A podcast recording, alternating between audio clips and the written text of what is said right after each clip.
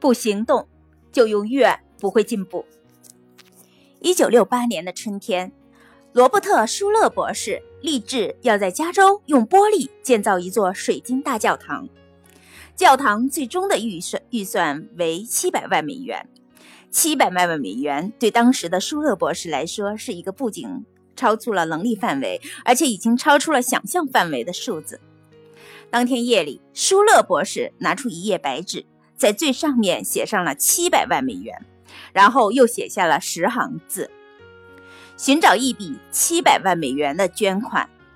寻找七笔一百万美元的捐款，寻找十四笔五十万美元的捐款。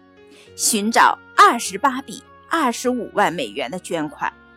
寻找七十笔十万美元的捐款，寻找一百笔七万美元的捐款，寻找一百四十笔五万美元的捐款，寻找二百八十笔二万五千美元的捐款，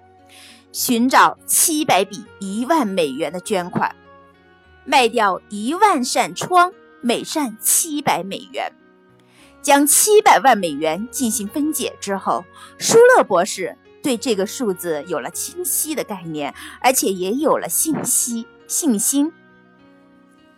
六十天后，他用水晶大教堂奇特而美妙的模型打动了一名富商，富商使他捐出了第一笔一百万美元。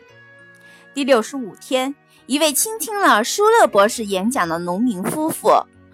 捐出了第一笔一千美元。第九十天，一位被舒勒博士孜孜以求的精神所感感动的陌生人寄给舒勒博士一张一百万美元的银行支票。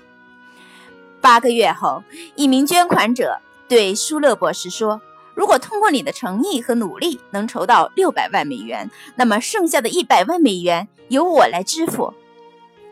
第二年。舒勒博士以每扇七百美元的价格请求美国人名誉认购水晶教堂的窗户，